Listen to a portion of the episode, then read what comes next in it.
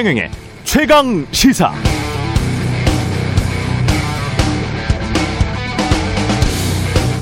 네, 현재 영국 파이낸셜 타임즈 최신 자료에 따르면 거주 인구 100명당 백신 접종 횟수가 가장 많은 선진국은 이스라엘입니다. 100명당 71회의 접종이 이루어졌습니다. 가장 먼저 백신 접종을 시작한 영국의 숫자는 23, 미국은 16, 한국은 공식 통계 0입니다. 0, 제로. 그런데 이렇게 백신 접종 횟수에서 가장 앞서가는 이스라엘의 신규 확진자 숫자 많이 준 게, 많이 준게 여전히 하루 보통 4, 5천 명 안팎, 사망자 숫자는 하루 3, 40명 수준입니다.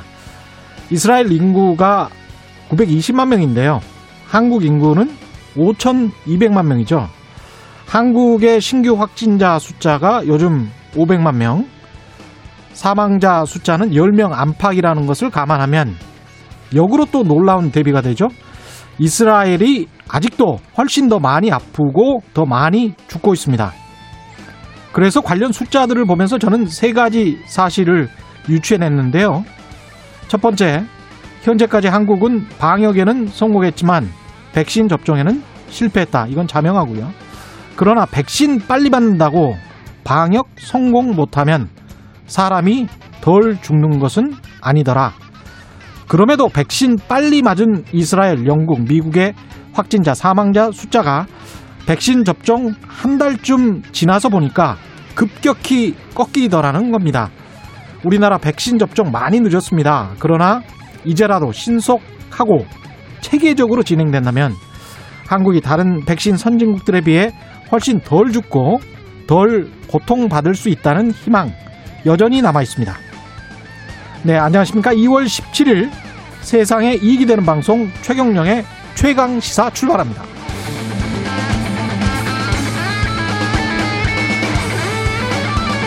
네, 최경의 최강 시사 유튜브에 검색하시면 실시간 방송 보실 수 있고요. 문자 참여는 짧은 문자 오시면 긴 문자 100원이 드는 샵 9730 무료인 콩 어플에도 의견 보내주시기 바랍니다. 문자 참여하시면 추첨해서 모바일 커피 쿠폰 보내드립니다. 오늘 1부에서는 일본군 위안부 피해자 이용수 할머니 연결해서 미 하버드대 램지어 교수의 위안부 피해자들 향한 망언 어제 열린 기자회견에 대한 이야기 자세히 들어보고요. 2부에서는 국민의힘 하태경 의원과 함께하는 하태경의 정치 inside 만나봅니다.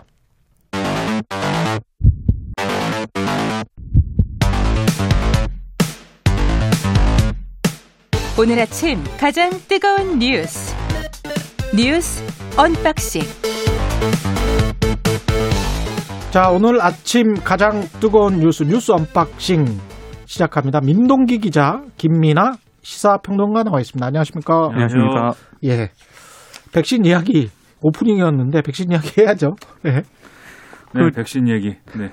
정부가 화이자 백신 50만 명분을요. 예. 늦어도 4월부터 접종을 하기로 했습니다. 음. 접종 시기가 확정된 백신은 아스트라제네카하고요. 이제 예. 화이자 이렇게 두 개가 되는데요. 예. 어, 화이자는 그러니까 4월부터 하겠다. 그렇습니다. 예. 정부가 1분기에 이제 공급받는 코로나19 백신은 약 한 150만 명분에 이르는 것으로 지금 음, 추정이 되고 있고요. 26일부터 뭐 접종 시작하겠다는 거는 그건 아스트라제네카. 아스트라제네카. 그렇습니다. 예. 그러니까 그걸 이제 65세 이상은 일단 판단 유보하고 마치지 않겠다. 그렇죠. 예. 그런 예. 이야기죠. 예. 그래서 이제 어, 일단 뭐 그 화이자 백신 50만 명분을 4월부터 접종을 하기로 했습니다만 1분기 어, 접종 인원은 크게 변동이 없을 것으로 보입니다. 왜냐하면 예. 정부가 일단 아스트라제네카 백신의 고령자 대상 효과가 충분한지 확인을 해서 접종을 한다는 거 아니겠습니까? 음. 이 방침은 그대로 유지를 하기로 했기 때문인데요. 예. 지금 예방접종 전문위원회가 3월 말에 이 아스트라제네카 백신의 미국 임상시험 자료를 확보한 뒤에 음. 최종 결론을 낼 거거든요. 예. 만약에 이때도 접종이 좀 어렵다라고 결론을 만약에 낸다면 음. 그때 정부가 뭐 화이자 백신이라든가 2분기 도입 예정인 모도나 얀센과 같은 다른 백신을 접종하는 방안을 검토를 하고 있다고 합니다. 그러니까 이게 이런 얘기입니다. 그 방금 이제 말씀하신 것처럼 처음에 이제 사실 접종을 시작해야 됐을 게 아스트라제네카 백신이고 예. 그 아스트라제네카 백신은 이제 요양병원이나 요양시설에 있는 고령층 이제 그 환자들에게도 이제 쭉 쪽쪽이 이제 맞힐 수가 있는 이런 백신으로 상정을 하고 계획을 짠 거였는데 아, 방금 말씀하셨듯이 이것은 이제 고령층에는 이제 접종할 수가 없는 백신이 됐기 때문에 일단 1분기에는 접종할 수 없다. 이것도 확정적으로 말하기 힘들어요. 사실은. 지금 상황은 이제 네. 그런 거 아니겠습니까? 그렇죠. 음. 지금 상황은 그 이제 일단 접종을 안 하기로 했기 때문에 음. 어, 일단은 이제 65세 이하의 예. 요양시설이나 요양병원 종사자들을 중심으로 해서 이제 접종이 되는 것이고 그렇게 음. 될 경우에 그러면 1분기는 일단 그렇게 진행이 되겠죠. 예. 그래서 2분기로 넘어가는데 예. 2분기에 들어와야 될 백신들이 사실은 5월 달에 들어옵니다. 이, 음. 뭐, 이 아까 말씀하신 이제 얀센이라든지 예. 이런 백신들이 5월 달에 들어오기 때문에 그럼 4월 달에 음. 그러면 어떻게 할 것이냐의 문제가 남아 있었던 거거든요. 그렇죠. 4월 달부터 고령층을 빨리 접종을 해야 되는데 음. 그렇기 때문에 화이자 백신 이제 지금 말씀하신 음. 이 물량을 좀 땡겨서 음. 일찍 들어오게 해서 4월 달에 이 화이자 백신을 맞추도록 하고 예. 근데 이게 모든 계획이 잘 돼서 3월 말에 아스트라제네카에 대한 임상 이 3상의 결과가 음. 추가로 이제 들어와서 예. 아스트라제네카도 활용할 수 있게 되면은 가장 이제 그러면 좋은 시나리오가 되는 거죠. 예, 아스트라제네카 같은 경우는 65세 이하 뭐 이쪽은 다 맞출 수 있는 거 아니에요? 그렇죠. 그죠? 그리고 그리고 영국이나 다른 나라들도 아스트라제네카 백신을 안 맞췄냐고 하면 다 맞췄어요. 네. 네. 그리고 그것 때문에 무슨 부작용이 아주 심각하다. 이거는 또 마찬가지로 모더나나 다른 백신처럼 아직까지 이거는 확정된 게 없거든요. 다른 나라에 비해서 우리가 네. 굉장히 좀 신중하게 굉장히 신중한 거예요. 하고 있다고 보면 될 것 같습니다. 스탠스 자체가. 네. 그렇죠. 근데 예. 이제 그렇게 된 과정이라는 게 있는 음. 거 아니겠습니까? 사실은 이제 이것도 뭐 책임 소재나 이런 거 가지고 항상 논란인 건데 음. 왜 그런 아스트라제네카 처음에 이제 그 이 과정에서 식약처가 이제 이 접종 접종 대상이나 이런 것들을 처음에 얘기를 할때 이제 의료진이 판단을 해서 접종을 해라라는 문구를 넣은 게 오해 소지를 불러일으켰고 음. 그게 이제 사실은 65세 아, 이상 고령층들에게 있어서 아스트라제네카 백신의 어떤 불안감 이런 걸 키우면서 이게 접종을 하지 않겠다라는 이런 의사들이 커져가지고 수용성이 떨어질 것을 우려해서 지금 임상 이제 결과가 통계적으로 유의미한 수준에 이를 때까지 접종을 보류한 상황이 된 거 아니겠습니까? 그렇죠. 그래서 이 부분에 있어서 사실은 또 일각의 전문가들은 예. 이, 이 중간에 그런 과정이 있긴 했지만 오히려 어, 그럴 때 방역 당국이 아스트라제네카 백신 다른 나라 사례 보면 음. 뭐 임상 자료가 부족한 건 사실이지만 실제로 접종해 보니까 음. 그렇게 뭐 중대한 어떤 치명적인 부작용이 일어난 사례는 지금 없다 이렇게 설득을 하면서 사실은 접종을 강행하는 것이 방법이었는데 음. 그렇지 않았다라는 거에 대한 비판도 물론 있는 상황이죠. 그런데. 어쨌든 네. 결론적으로는 지금 상황은 이렇게 결론을 내린 것이기 때문에 음. 문제는 4월 달에 그럼 어떻게 할 거냐가 이제 관건이었던 겁니다. 4월 달에 이제 네. 일정이 백신 일정이 그러면 이 고령층 접종에 대해서는 비어버리게 되는 상황이 되니까 다행히 음. 화이자 백신을 어 지금 추가로 물량을 땡겨서 받기로 했기 때문에 예. 만약에 아스트라제네카 임상 시험 결과가 3월 3월 말에 추가로 들어와서 4월부터 아스트라제네카 백신의 고령층 접종이 실시가 되면은 이제 다행스럽게 지나가는 것인데 그렇지 네. 않을 경우에도 파이자 백신으로 일단은 급한 분은 끌 수 있게 하는 음. 이런 조치를 지금 파이자 백신에 좀 일정을 당긴 게 이런 의미다 이런 해석인 것이죠. 그 순서가 사실 고령층 이야기하고 있습니다만 고령층뿐만이 아니고 이제 의료진이 그렇죠. 가장 먼저 순서가 돼야 될 것 같고 네. 최일선에 대해 있는 의료진 중에서는 이제 연령층이 낮은 사람들이 많으니까 아스트라제네카를 충분히 맞을 수가 있는 것이고요. 네. 그렇죠. 그러면서 이제 근데 그 숫자 자체는 역시 또 그 고령층 인구 뭐 우리가 60세 이상 까지 생각을 해보면 전체 인구의 한 20% 정도가 되거든요. 네. 예. 그래서 그 숫자를 지금 제대로 될 될 수 있을까? 그거는 참 걱정이 되긴 하네요. 빨리빨리 해야 그러니까 되는데. 가장 걱정스러운 게 고령층도 음. 그렇지만 이제 음. 요양병원이나 시설에 있는 고령층의 그렇습니다. 경우에 예. 지금 이제 그 분들이 사실은 1분기에 맞았어야 되는 분들인데 중증 환자가 많거든요. 그렇죠. 그렇습니다. 네. 이분들의 예. 이제 백신 접종 일정이 음. 지금 이제 아까 말씀드린 대로 3월 말에 아스트라제네카 임상 결과가 나오지 음. 않으면 음. 예, 상대로 나오지 않으면 5월 달까지 밀려버린단 말이죠. 그러면 사실은 음. 더 위험성이 커질 수가 있기 때문에 사실 이게 걱정스러운 상황인 거고 그래서 화이자 백신을 당긴 것 자체는 이제 다행스러운 일인데 음. 이 초점 일정을 이제 추가로 들여온 것은 네. 다행스러운 일인데 그걸로 끝나는 게 아니고 사실 이 지금 말씀드린 이제 중증 환자가 있는 곳에 대한 방역 관리나 음. 그다음에 여기에 추가로 이제 종사자들에 대한 어떤 관리나 이런 것들을 이제 충분히 좀 방역 관리를 강화하는 게 음. 얼마나 더 잘 될 것이냐 이게 관건인 것이죠. 왜냐하면 지금까지 요양병원이나 요양시설의 어떤 집단 감염 사례나 이런 걸 살펴보면은 뭐 거기에 장기 입원해 있는 이제 환자 이런 분들이 뭐 집단 감염 고리가 됐다 이런 것보다는 거기에 이제 왔다 갔다 하는 종사자들이 이제 집단 감염 고리가 돼서 지역 사회하고의 교차 감염 이런 게 일어난 사례가 굉장히 많은 거거든요. 예. 여기서 이제 얼마나 또 성공을 거둘 수 있느냐. 결국 방역과 백신은 음. 같이 가는 거죠. 0298님 어제 도로에서 백신을 운반 중인 차량을 보았습니다. 와. 국내 백신 접종이 눈앞에 다가왔음이 느껴지더군요. 제발 방역에 최선을 다하면서 조금만 기다립시다. 이런 말씀 하셨습니다. 아, 청와대 민정수석 신현수 민정수석이 사의를 표명했다 이런 보도들이 나오고 있네요. 오늘 저 언론들이 좀 많이 주목해서 보도를 했는데요. 예. 어, 신현수 청와대 민정수석이 사의를 표명을 했고 음. 그 표명한 이유는 최근 그 검찰 고위 간부 인사가 있지 않았습니까? 예. 박범계 법무부 장관으로부터 이 논의에서 배제를 당하니까 음. 사표를 내고 물러나겠다는 뜻을 밝혔다. 이게 언론 보도의 핵심입니다. 예. 그러니까 뭐 최근에 그 윤석열 검찰총장이 이성윤 서울지검장 같은 경우 교체를 요청을 했고 예. 그리고 법무부 검찰국장을 맡았던 심재철 검사장도 역시 이제 좀 어떻게 인사 이동을 요청을 했는데 음. 서울 남부지검장으로 이동을 하지, 않았습니까? 예. 이 과정에서 어, 청와대 인사수석이 청와대 민정수석이 패싱을 당하니까 음. 여기에 반발해서 사의를 표명을 했다는 게 이제 언론 보도의 핵심입니다. 저는 근데 이거를 약간 다른 각도로 보면 인사권은 법무부 장관한테 있는 거잖아요. 법무부 장관이 이제 그죠 제청을 하는 대통령 대통령에게 제청권이 있는 거죠. 법무부 장관이. 네. 민정수석은 무슨 권한이 있습니까? 사실은 엄밀히 말하면 아무 권한도 아무 없습니다. 없습니다. 대통령의 참모일 뿐이고 대통령의 그렇죠. 판단을 보좌하는 자리일 뿐인데 그렇죠. 문제는 뭐냐면 지금까지 이제 여러모로 예를 들면 법무부 장관도 검찰 출신, 민정수석도 검찰 출신, 뭐 음. 뭐 검찰총장 이렇게 해서 음. 서로 이제 검찰 선후배여서 이게 매끄럽게 뭐 조율이 되고 했으면 이런 파열음이 없는데 음. 그렇지 않은 어떤 이 새로운 스탠다드를 만들려다 보니까 지금까지 파열음이 있었던 거죠. 근데 문제는 아니 저는 역으로 청와대가 검사들 인사에 깊게 관여해가지고 민정수석이 만약에 제멋대로 그냥 할 수 있는 구조다.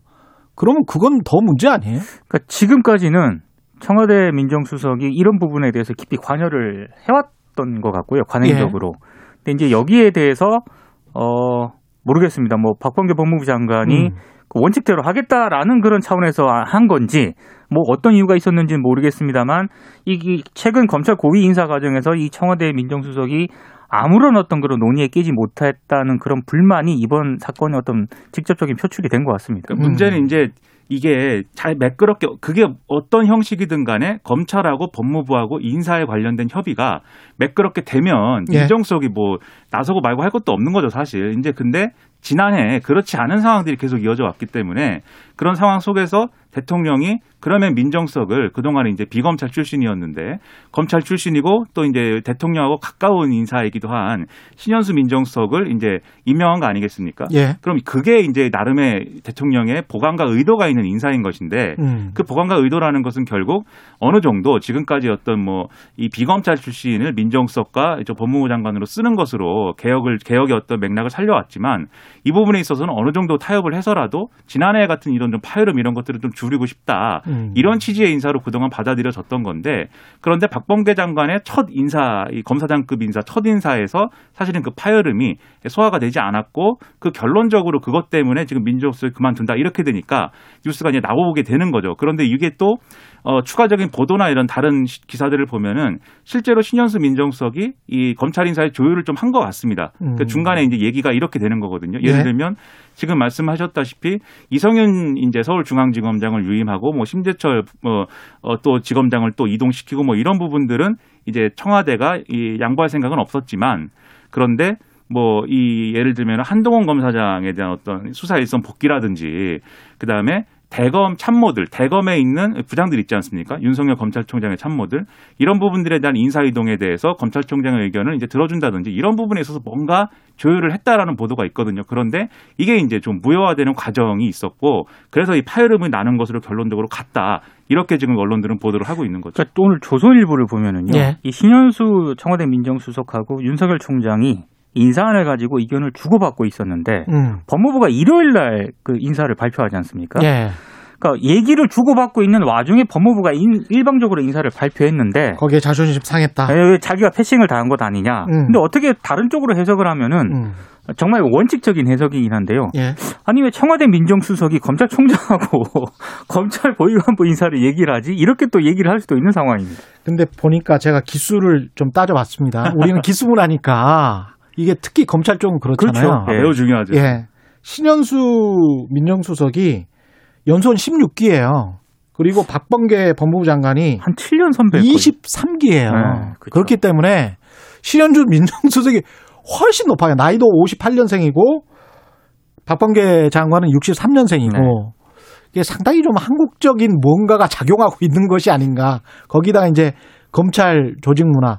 이분은 신현수 수석 같은 경우는 검찰 출신이잖아요. 그렇죠. 예, 마약 과장 오래 하셨고 이런 마약부에 있었던 분이기 때문에 좀 아시겠죠. 네. 검찰 내부의 어떤 흐름이나 뭐 이런 것들. 그래서 그런 부분에서 좀 자존심이 상했을 것 같다 그런 생각은 좀 들어요. 예. 뭐 자존심의 문제도 있겠지만 음.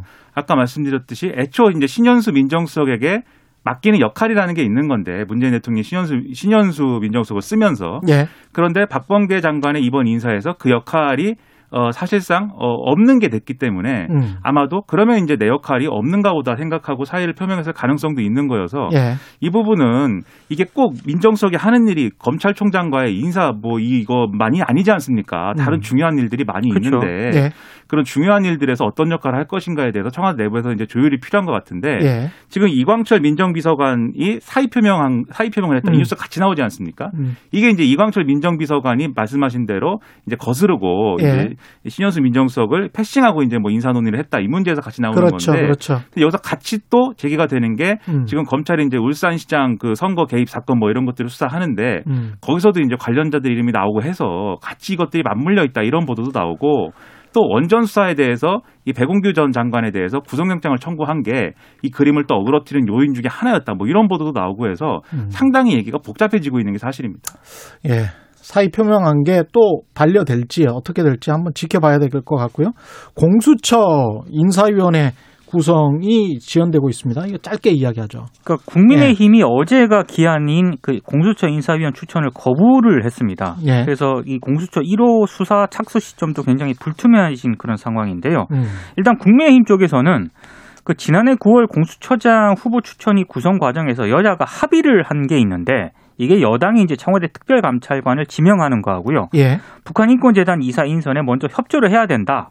이거를 합의를 했는데 이거를 먼저 해줘야 공수처 인사위원 추천 후보에 나설 수 있다. 이런 입장입니다.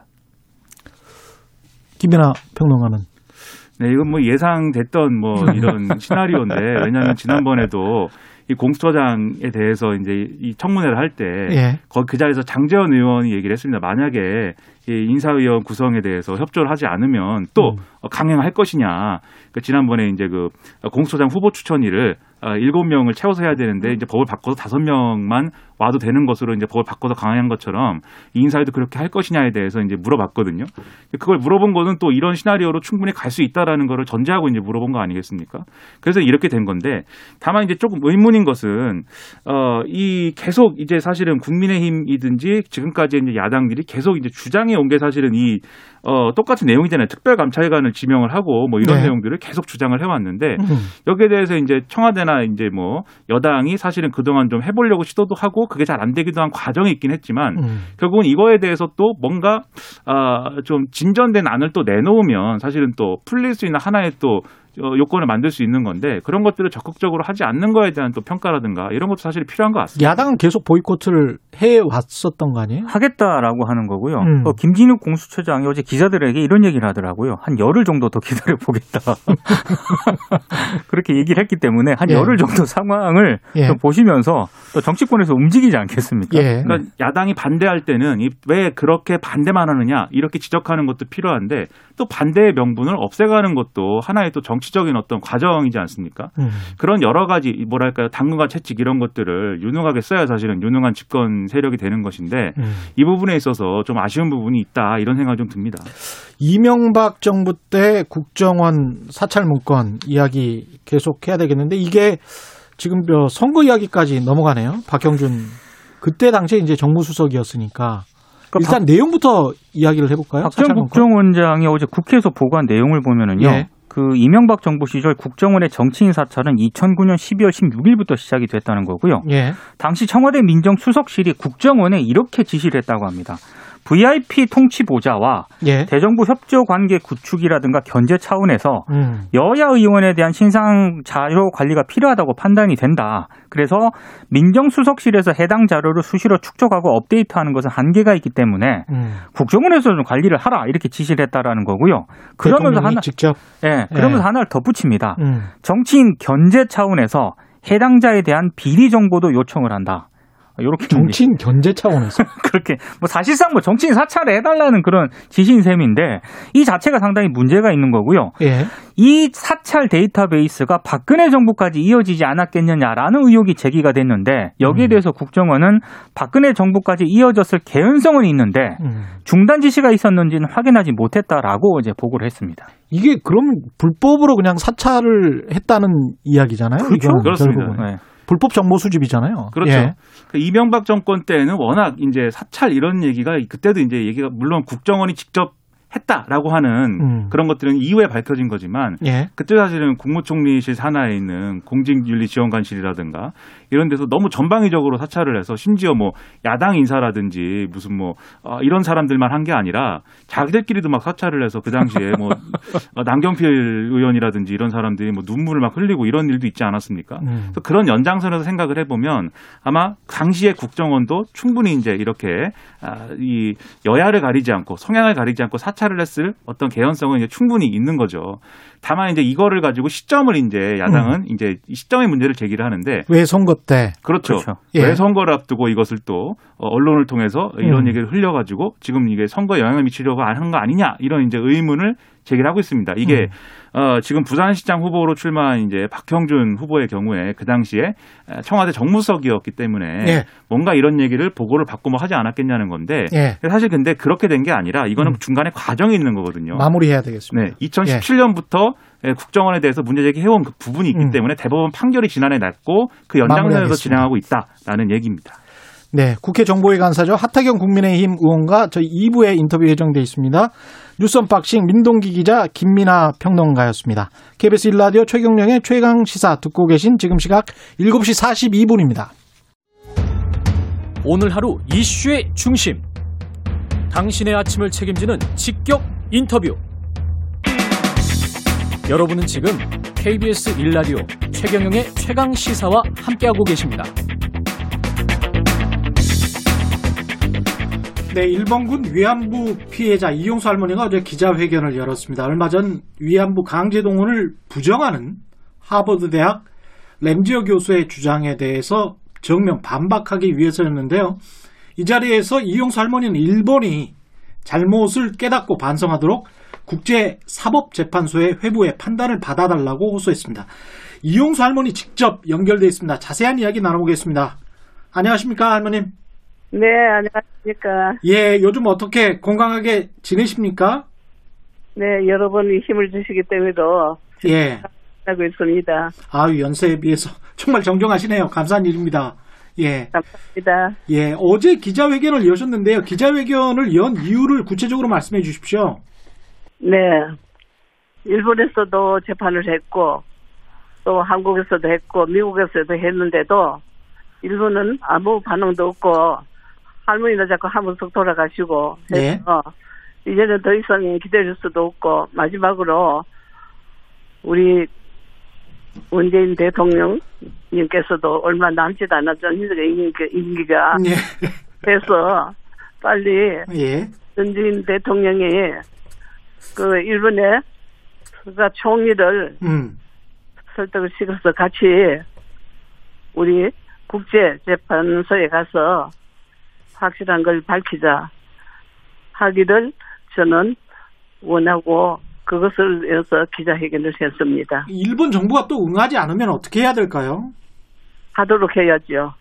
아, 하도록 해야 된다. 예. 예. 지난 설에 또 한 분의 위안부 피해자 정복수 할머니가 돌아가셔서 이제 15분 할머니가 남게 돼서 더 조급하신 것 같습니다. 그렇죠? 예. 더더욱 또 그 할머니들 한무성도 돌아가시고 가니까 더 마음이 조급해지고 음. 또 저도 뭐 세월이 기다려주지 않습니다. 예. 다 돌아가시기를 바라는 일본입니다.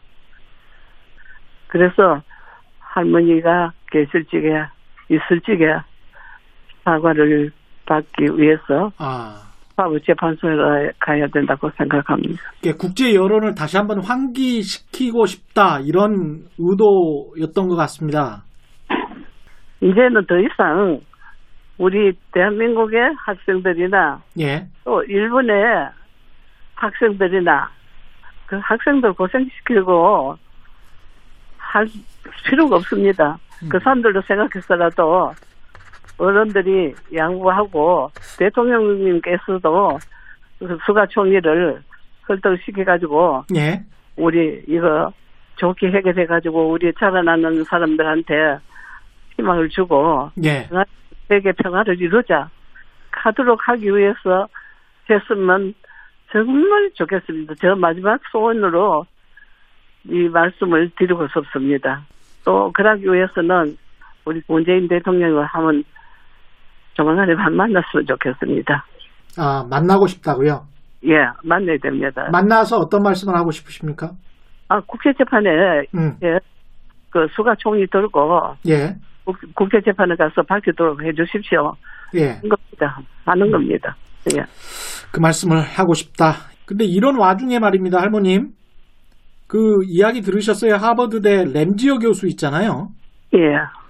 일본의 위안부 강제 동원을 부정하는 그러니까 계약을 통한 매춘 행위를 한 것처럼 논문에 묘사를 해놨어요.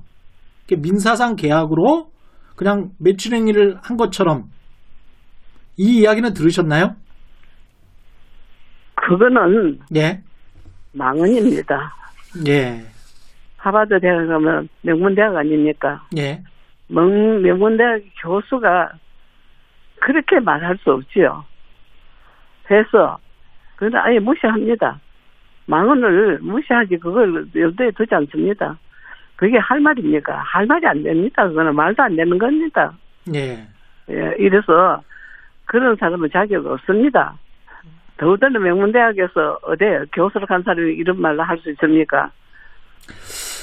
그런데 이용수 할머님이 직접 그 하버드대 아시아 태평양 법대 학생회가 주최하는 온라인 세미나에 지금 참석해서 피해를 증언하시기로 했다고 제가 들었거든요.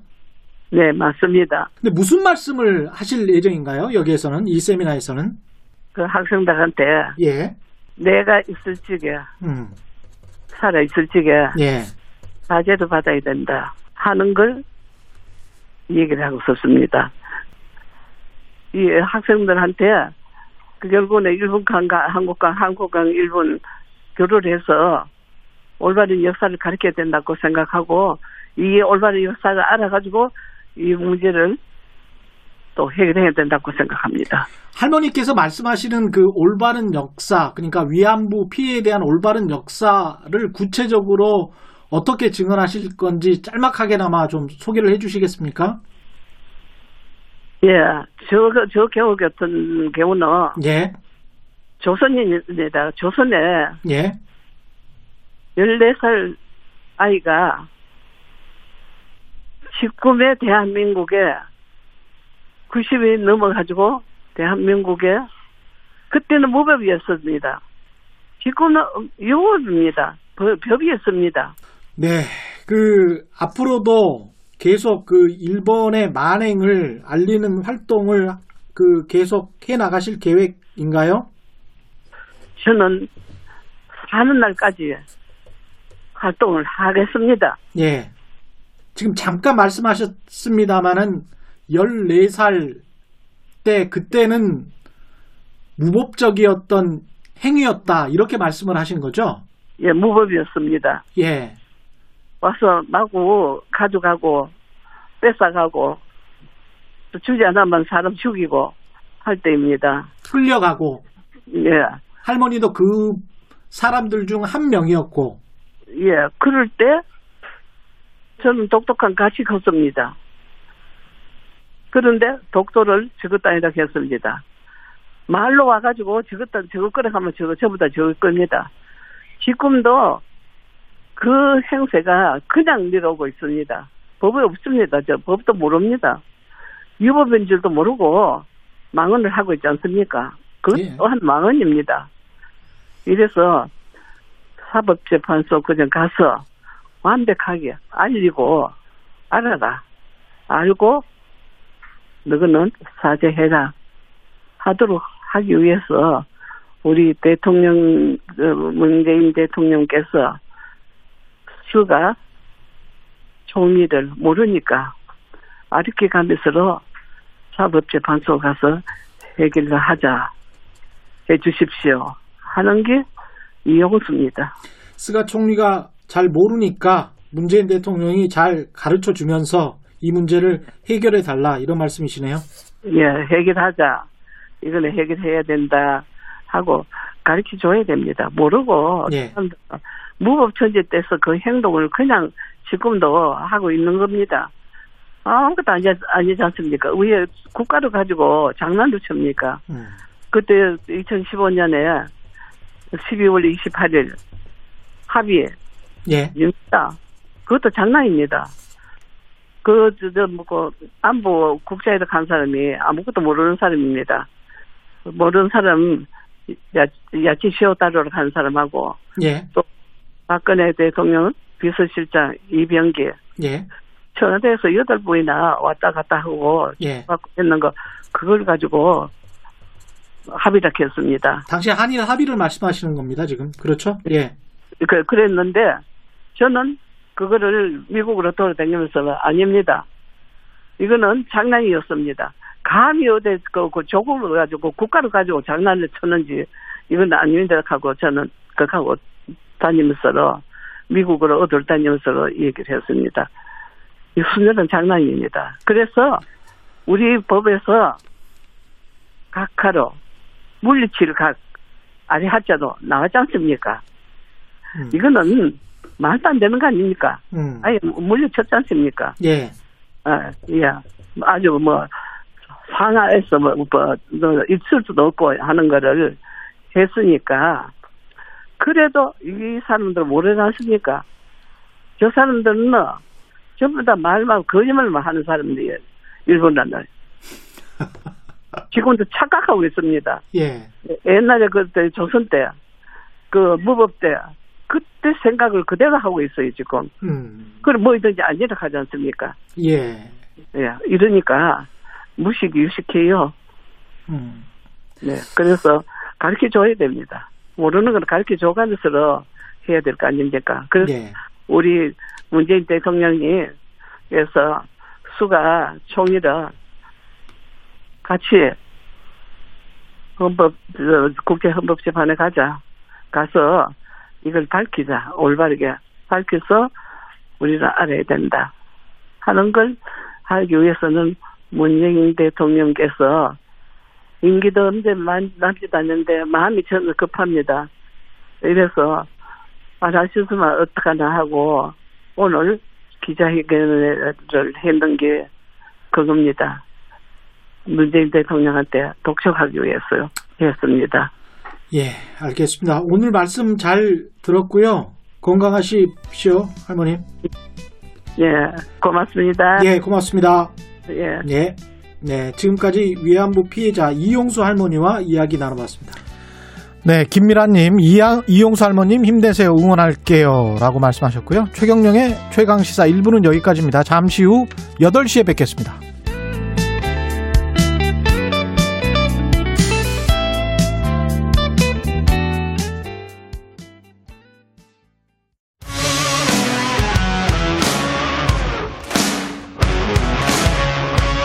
오늘 하루 이슈의 중심 최경영의 최강 시사.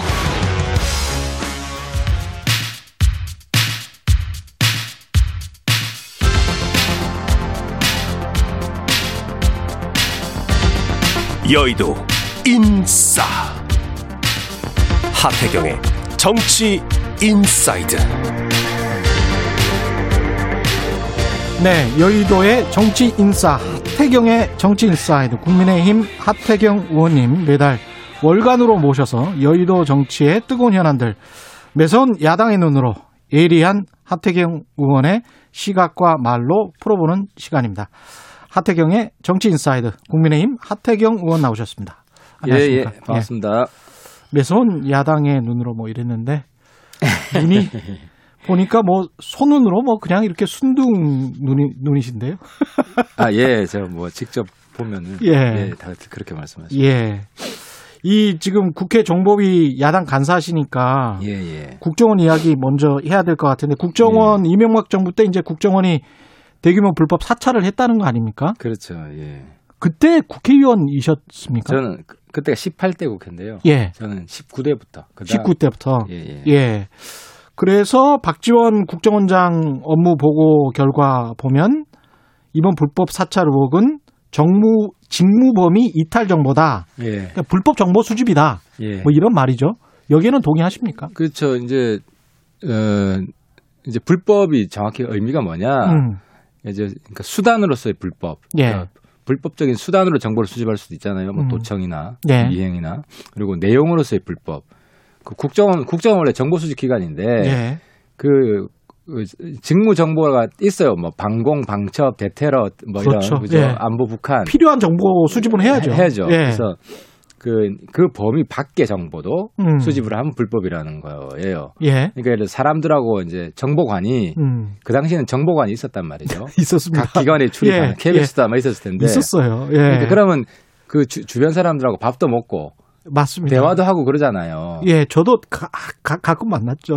아, 그러죠. 그리고 아니 기자 생활을 하면은 그러죠. 가끔 어. 만나죠. 서로 간에 이제 정보 교류는 가끔 했었죠. 과거에는.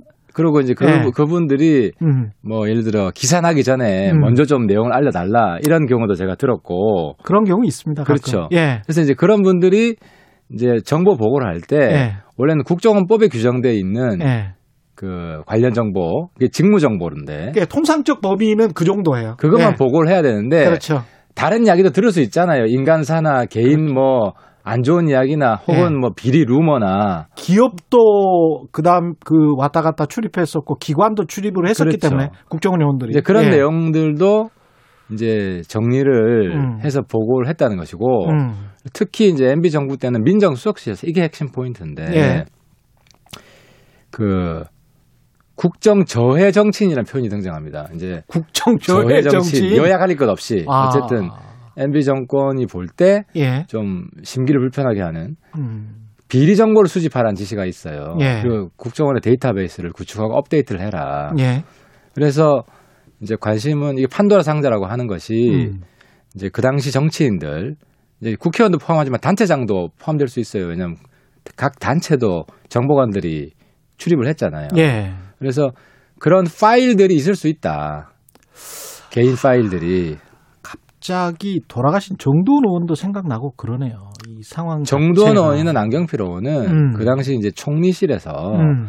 사찰을 했다는 게 확인이 됐고, 음. 그래서 법원의 판결 유죄가 났어요. 예. 그래서 그 당시 MB 정권 차원에서 이런 불법 사찰을 했다는 것은 기정사실로 돼 있었고, 예. 근데 이제 문제는 얼마나 조직적으로 했냐, 음. 그리고 또 정보 내용 중에 그러니까 국세청까지 나옵니다. 예. 그 뭐 탈세라든지 그죠? 어. 또 검찰 정보도 나오고 경찰 정보도 나오고 다 취합하도록 했어요. 야, 국세청 정보까지 그거는 그냥 불법으로 수집하는 건데요. 예. 그렇죠. 개인 정보인데. 그건? 그래서 이제 예. 에, 이제 이게 이제 국정원이 이 어떻게 보면은 사실 대선 주자 파일도 있을 수 있잖아요. 지금 대선 주자로 수 있겠습니다. 어 이제 올라와 있는 분이 음. 어, 그, 그 당시에 뭐 국회의원 했거나 음. 혹은 단체장을 했거나 예. 이런 분들이 많잖아요. 예. 안 그런 분도 있나요? 아무튼 뭐 잘 안 떠오르는데 음. 그러면 그분들 개인 파일이 있을 수 있는 거죠. 예. 그래서 이걸 그래서 이제 어제 박지원 원장도 이것이 선거에 악용되면 안 된다. 음. 그것이 그것이 자기도 굉장히 불안하다. 예. 때문에 국회에서 어떤 법을 만들어서 음. 공명정당하게 처리해달라. 예. 그래서 특별법 이야기가 나온 거고요. 음. 이게 한 가지고 예. 또한 가지는 국정은 60년 역사 흑역사란 표현을 씁니다. 예. 이건 뭐냐면 국정원이 이제 개인 정보 파일, 개인 사적인 정보, 예. 혹은 뭐 이 비리라는 게 또 팩트가 아닐 수도 있어요. 그냥 루머를 그렇죠. 수집한 거 첩보일 수준일 수도 있고. 예. 근데 어쨌든 그게 파일이 있으면 음. 정권이 바뀔 때마다 열어볼 수 있고 그렇죠. 악용할 수 있잖아요. 음. 그래서 국정원이 이걸 그냥 두면 안 된다. 폐기해야 된다. 그렇죠. 어. 이게 처리를 해야 된다. 예. 근데 이제 문제는 뭐냐면 개인 파일이 있으면 음. 그 안에 이제 적법 정보도 있는 거예요. 그렇겠습니다. 그렇죠. 예. 그래서 우리가 조난 정보라고 하는 것들 합법 정보도 예. 있고 예. 불법 정보도 있으니까 음. 예. 적법 정보를 폐기하면 이건 국가 기밀을 폐기하는 거라서 예. 통으로 폐기를 할 수가 없어요. 그러면 그걸 일, 일일이 다 분류를 해야 되는데 어떤 근거와 어떤 기준을 가지고 그래서 특별법이 필요하다는 거죠. 아. 그래서 누군가가 예. 국정원 안에 현재도 TF가 있습니다. 음. 그래서 이걸 봐야 됩니다. 그래서 분리를 해야 돼요. 예. 이건 국가 기밀 정보니까 그거는 국정원의 데이터베이스를 해서 음. 국가 자산이잖아요. 예. 이거는 어 사찰 정보다. 음. 이거는 이제 폐결해야 된다. 예. 이런 분리 과정이 필요한데 이거 뭐 과거의 정치인들 음. 보기 시작하면 예. 그본 사람들이 또 말 없는 발이 천리 간다고 바깥으로 전해질 수 있잖아요. 그렇죠. 그럼 이게 국정원이 음. 이제 정치에 악용되는 겁니다. 결과적으로 그렇게 되면. 그러니까 어디까지 폐기하고 어디까지 공개하고 어디까지 보존해야 되는지 또 누가 볼 거냐 누가 볼 그렇네요 이게 중요한 예. 거예요 누가 열람권한 그죠 예. 누가 보고 거기서 분리를 해야 되니까 근데 피해자들은 볼 수 있어야 되는 거 아니에요 그래서 현재는 예. 어제 확인된 거는 지금 이제 18대 국회의원은 다 정보를 수집하라고 음. 이제 확인이 됐기 때문에 아. 개인 파일들이 있을 가능성이 아주 높다. 예. 그래서 18대 당시 국회의원들은 신청하면 주기로. 국회의원만 그렇습니까? 언론인, 그러니까 이게 특정이 법조인, 연예인, 뭐 예를 들어 이제 누구를 했다라는 게 예. 특정이 되면 이름이 음. 특정이 되면 당연히 그 사람 신청할 수 있어요. 예. 근데 예를 들어 아무나 내 거 확인해 달라 이렇게 해서 확인해 주면 예. 엄청난 업무 부담이 되잖아요. 근데 본인께 있는지 없는지는 어떻게 확인할 수 있는 걸까요? 그러니까 이제 그게 이러저러한 단서로 나오는 분들이 있어요. 음. 그래서 지난번에는 그 국정 개혁 발전이 예. 에서 이 정권 초기에 만들어진 음. 그 과거 이제 민간인들 어, 이름이 언급된 게 있고요. 예. 또 국정원 트위터 댓글 이런 게 있었잖아요. 예. 그때 언급됐던 사람들이 있습니다. 어. 국정원 트위터 내용 중에 예. 누구를 비판하거나 음. 그래서 그 사람들은 개연성이 높다라고 해서 예. 그분들은 신청하면은 이제 받아볼 수 있고요. 음. 또 어제 나온 18대 국회의원 전원은 예. 이제 특정이 됐기 때문에 받아볼 수 있고 또 그 이야기도 했어요. 이게 이제 MB 정부 이전에는 없었나. 60년 흑역사라고 했기 때문에 과거에도 음. 있었을 개연성이 높다는 거죠. 그렇겠죠. 아, MB 정부 이후에 박근혜 정부 때도 있지 않았을까라는 그런 뉘앙스가 어제 좀 어제 있었는데. 나왔어요. 그러니까 예. 이제 그 근거가 뭐냐? 예. 근데 이거는 이제 문재인 대통령한테도 불똥이 튈 수 있는 건인데. 그렇겠습니다. 왜 그러냐면 예. 그 이제 국정원에게 그 업데이트를 계속 하라고 음. MB 정부 때 시켰잖아요. 예. 근데 박근혜 정부 때 이걸 중단하라는 지시가 없었다는 거예요. 아, 이게 불법 사찰이니까 중단해라는 지시를 했었어야 되는데 지시가 확인이 안 된다. 지시 확인이 그랬으면은 음. 공무원의 특성상 그 업무를 하는 사람들은 계속 했겠지. 계속 업데이트를 했을 가능성이 있다는 것이고 예. 그러면 이게 어디까지 연결이 되냐면 뭐 음. 노무현 정부 때는 음. 그 당시 이제 문재인 대통령이 민정수석이었잖아요. 아, 그러네. 이거 민정수석실에서 내려간 지시거든요. MB 정부 때. 아. 그러니까 이, 이 근본 배경은 뭐냐면 어. 민정수석실에서 인사도 해야 되고 아. 청문회도 해야 되고 음. 또 친인척 관리도 해야 되고 그러면 정보가 필요하잖아요. 모든 정보를 다 긁어봐봐 이런. 아, 그렇죠. 그러니까 민정수석실에서는 예. 정보가 필요한데 음. 자기들이 과, 계속 업데이트 데이터베이스 하기에는 어렵다. 예. 그러니까 국정원에서 좀 청, 그 하청을 준 거죠. 은밀한 일도 있으니 국정원에서 해라 이렇게 된 거죠. 하청을 준 예. 거죠. 거기에다가 좀 그 미운 미운 사람들은 음. 비리 정보도 좀 모아봐라. 예. 이게 더 이제 심각한 거고. 그 문건에 정치인 견제 차원에서 이걸 한다 이런 이런 문구가 있더라고요. 아, 그 국정 저해 정치인 견제 차원에서 비리 정보 수집이 있어요. 그럼 국정 저해를 했다는 판단 기준이 있어야 될 거고 그거는 본인 마음에 안 드는 사람들 소통을 했을 가능성이 있죠. 음. 그리고 이제 청와대 이제 쉽게 말하면 청와대 비판하는 사람들이겠죠. 대통령 예. 비판하는 사람들이고. 예. 그래서 이제 이게 이제 일파만파로 퍼질 수 있다는 게 예. 그러면 노무현 정부에도 그 사찰이 있었다는 게 확인이 됐거든요. 예. 임기 말에 음. 일부 확인이 됐어요. 음. 확인이 됐으면은 당연히 그 그때는 또 정보관이 있었기 때문에 음. 정보관 출입을 계속 했거든요. 예. 그럼 정보 수집을 했을 거 아니에요. 그렇습니다. 그러면은 그 당시 민정수석실에서 이런 걸 하지 마라. 음. 라는 지시가 있었는지 확인이 필요한 거죠. 그러니까 이거는 어떻게 보면은 제가 볼 때는 이게 문재인 대통령의 레임덕을 가속화시킬 수도 있다. 민정수석실 때 그거 했나 안 했나 보자고 할 거 아닙니까? 당장 음. 제가 이런 얘기를 하고. 예. 이게 똑같이 적용이 되는 거니까. 그러니까 어디까지 파장이 튈지 모른다 이런 그렇죠. 말씀하시는 박근혜 예. 대통령 때도 개연성이 있다고 한 이유가 음. 중단하라는 지시를 한 적이 없다. 음. 그러면 노무현 정부 때도 정보관이 있었는데 예. 문정수석실에서 그 정보 수집을 하지 마라 음. 하는 중단하라는 지시가 있었는지 대통령이 답변해야 될 의무가 생긴 거죠. 그럼 만약에 문건 목록을 공개하기 위한 뭐 상임위 차원에서의 의결 이 이야기를 어제 했잖아요. 그러면 그 문건 목록의 공개라는 거는 단지 이명박 정부 때만이 아니고 그러면 있는 거 한번 문건 목록은 다 공개해봐라. 뭐 이런. 아니, 그래서 어제 나온 게 예. 김대중 정부 때는 예. 지금 법원 판결을 통해서 유죄를 음. 받았고 1,800여 명 상시 도청을 했다는 사실이 확인이 됐어요. 음. 그러면 그 파일들이 있을 수 있잖아요. 예. 그러면 이제 그 1,800명 속에 있다고 확인된 사람들은 정보 신청을 하면 주냐? 예. 준답니다. 어. 준다고 답변했기 때문에 예. 이게 자연스럽게 노무현 정부 때도 일 말년에 음. 사찰이 있었다는 게 친인척 예. 확인이 됐고 김대중 정부 때는 상시 도청 파일이 입은 법원 판결을 받았기 때문에 음. 법원 판결 받은 거는 무조건 줘야 됩니다. 법원 판결이 대법원 판결이 지난해 11월 있었습니다. 아니요, 그거는 항, 상고를 포기해서 아, 항소심까지만 갔어요. 음. 그래서 이제 이런 파일들까지 다 음. 어떻게 처리할 거냐 음. 하는 특별법이 필요하다는 거죠.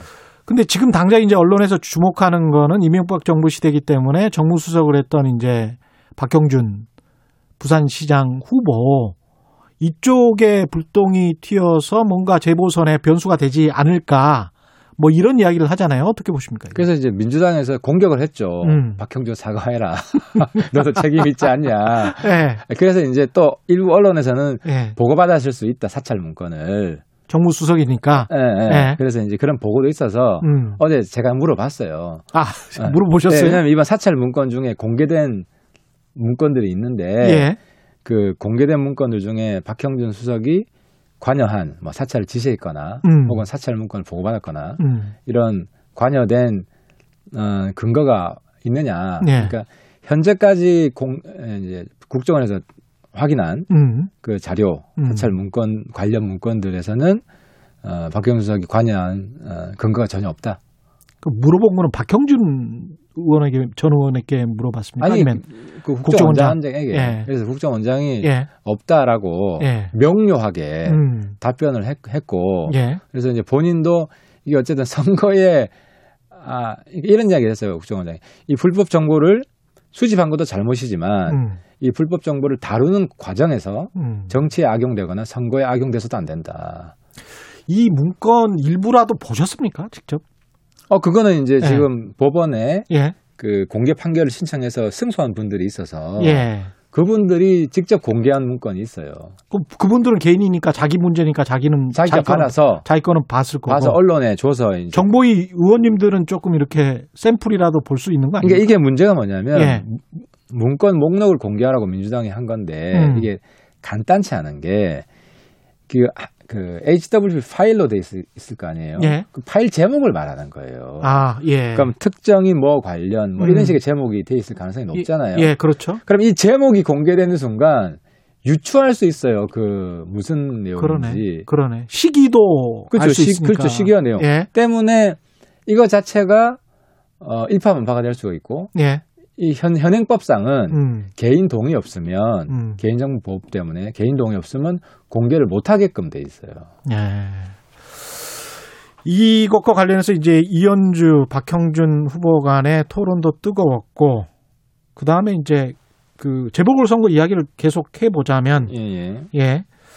그 토론 관련해서는 안철수 금태섭 후보 간의 첫 TV 토론회가 이제 합의가 됐고요. 이미 이제 여당은 토론회를 시작을 했죠. 박영선 우상호 이쪽은 시작을 했고 쭉 이렇게 모니터를 해보십니까 어떻습니까? 아니 어제는 정말 이것 때문에 예. 밤새도록 전화 받느라고 기자 기자분들 때문에 아, 다른 바쁘셨구나. 그렇죠. 이게 어제 한 이슈여가지고 예. 이것뿐만 아니라 또 북한 내부 소식까지도 문제가 돼서 한 명 온 거요? 아 그것도 있고 뭐 네. 북한 내부에 뭐 백신 해킹이라든지 아, 그것 그 때문에 그 이야기는 뭡니까? 백신 해킹은? 이제 백신 해킹은 그 두 달 전쯤에 이제 예. 그때도 보고가 있었고요. 예. 해킹 시도를 했다는 음. 이제 국정원 예, 보고가 있었고 그래서 제가 이제 개인적으로 한 두 달 전에 간사기 때문에 따로 자세히 보고를 받았어요. 예. 그래서 해킹에 성공했다 북한이 음.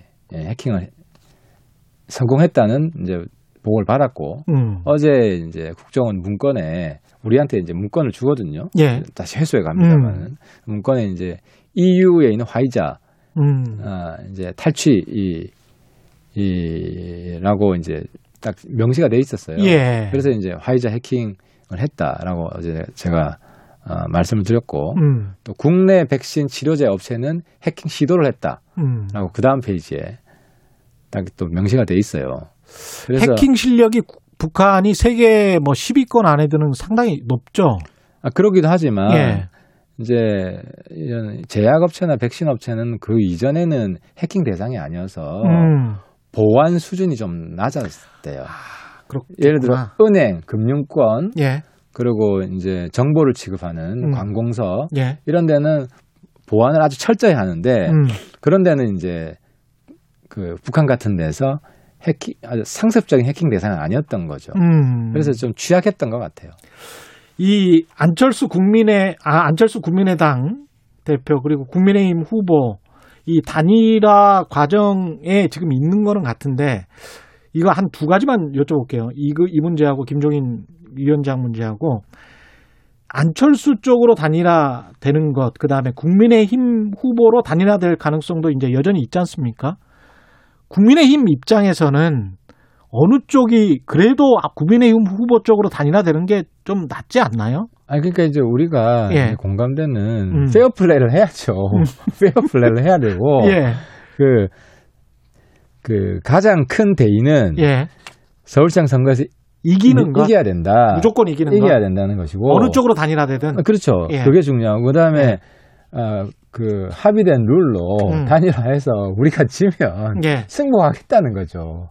절대로 불복하는 일은 없을 것이고 예. 그리고 룰이라는 게 딴 게 아니라 여론조사예요. 음. 음. 그리고 또 전 국민, 전 시민 여론조사고. 예. 그래서 현재 수치로 나오는 거 보면 안철수 후보가 유리하잖아요. 음. 그러니까 현재는 안철수 후보가 유리한 게임을 하는 거예요. 예. 하는 것이기 때문에 저는 안철수 후보가 좀 특히 토론회 같은데 잡음을 내지 말고 음. 토론 문제 잡음 나면 무조건 안철수 후보 손해예요. 음. 그래서 대승적으로 받고 예. 그렇게 하는 진, 게 진척시켜 나가는 게 좋다. 음. 그 과정에서 이제 마이너스 날 요인은 본인 입장이 지금 1등이기 때문에. 예.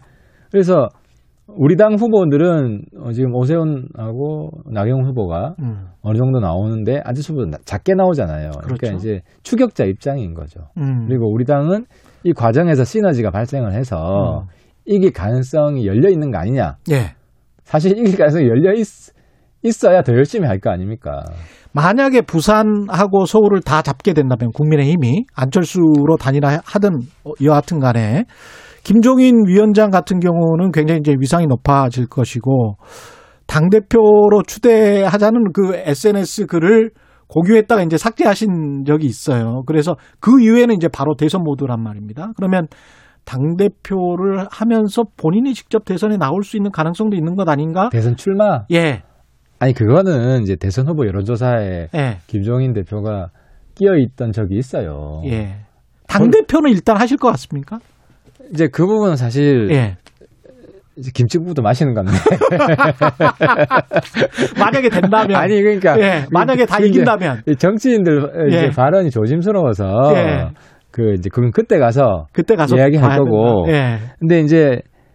김종인 대표가 취임할 때 예. 우리 당 지지율이 거의 더블 스코어로 지고 있었을 거예요. 예. 민주당한테. 음. 근데 지금은 어쨌든 상당히 비슷비슷하죠. 따라잡고 예. 비슷하고 예. 이길 때도 이길 있고, 때도 있고 그리고 어, 그 횟수상 보면 서울시장 선거도 어쨌든 단일 후보가 그러네요. 아, 이긴다. 그래서 예. 단일화 과정을 잘 관리하고 음. 부산뿐만 아니라 서울시장도 이겼다. 예. 그러면 상당히 우리 의원들이나 음. 당원들은 김정인 대표한테 감사하게 생각해야죠. 1년 전하고 비교해 보면 그 그리고 감사를 어떻게 표시할 아, 것인가? 그 전 대표들 예. 죄송하지만 예. 그 전에 대표했던 분들은 보면은 계속 추락했단 말이에요. 그러네요. 선거 때 참패를 예. 했고 예. 그래서 이번에 이기면은 예. 정말 오래간만에 승리예요. 예. 그래서 알겠습니다. 굉장히 감사해야 할 거다. 그 이후에 정치적인 문제는 그때 가서 이야기를 하죠. 예. 오늘 말씀 감사하고요. 하태경의 예. 정치 인사이드 국민의힘 하태경 의원이셨습니다. 고맙습니다. 예, 감사합니다. 예. 공정, 공익, 그리고 균형. 한 발짝 더 들어간다. 세상에 이익이 되는 방송. 최경영의 최강 시사.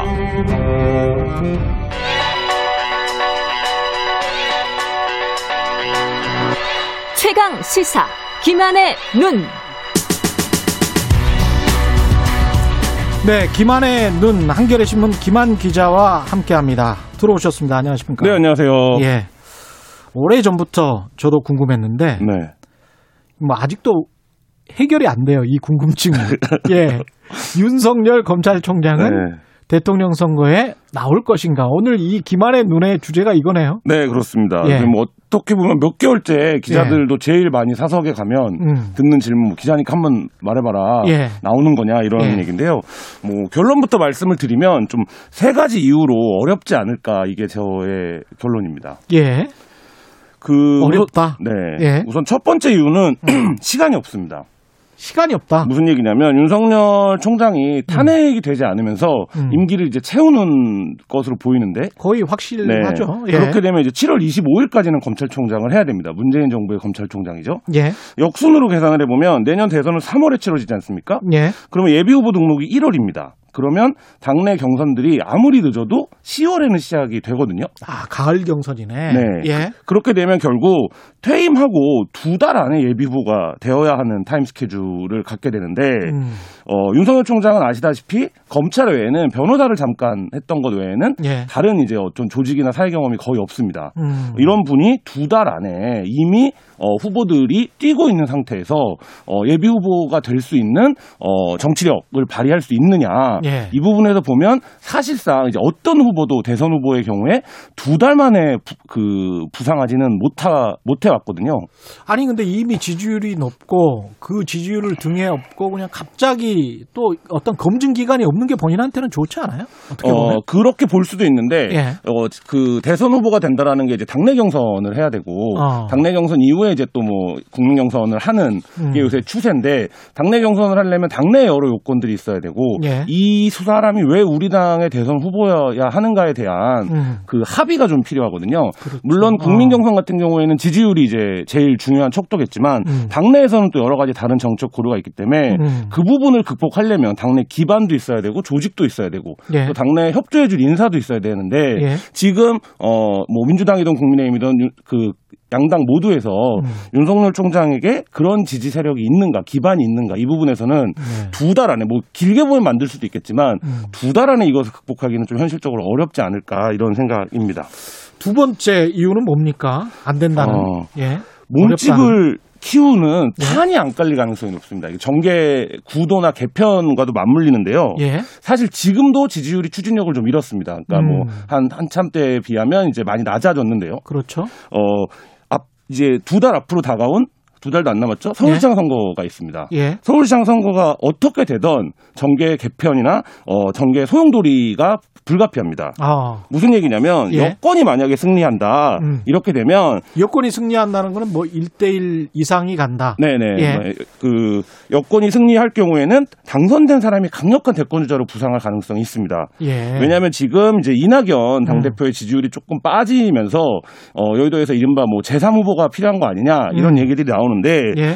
어, 서울시장에 뭐 여러 가지 조건이 좀 어려웠다라는 지금 평가들이 있는데 이걸 딛고 당선이 될 경우에는 음. 본인의 의사와 상관없이 급격하게 이제 차기 주자로 부상할 가능성이 높고요. 그럼 박영선이나 우상호가 급부상할 수 있다? 네, 당선이 되면요. 예. 반대로 야권이 승리한다 누가 되던라고 예. 하면 그 사람이 대권 주자급 이상을 바로 확보하게 됩니다. 왜냐하면 음. 지금 이제 그 야권 내에서는 지지율이 그렇게 높은 후보가 없기 때문에 음. 어, 서울시장을 또 오랜만에 탈환하는 경우가 되지 않습니까? 야권이 예. 이기게 되면 그러면 그, 그 후보가 부상을 하게 되면 어떤 현상이 발생하냐면 윤석열 후보 총장의 지지율은 대안이 없는 것에 대해 비롯된 기인된 현상이 좀 컸거든요. 그러네요. 예. 예. 근데 대안이 생기게 되죠. 음. 이 서울시장을 내면 된다. 윤석열이 아니어도 된다. 네, 그렇죠. 예. 그렇게 되면 지지율이 기반이 없는 지지율, 지금도 실체가 없는 지지율이다. 뭐 이런 평가도 받는데 예. 그 실체가 없으면 이제 반문의 상징으로 지금 어쨌든 그 부상을 했기 때문에 얻은 지지율인데 이게 음. 어, 흩어지고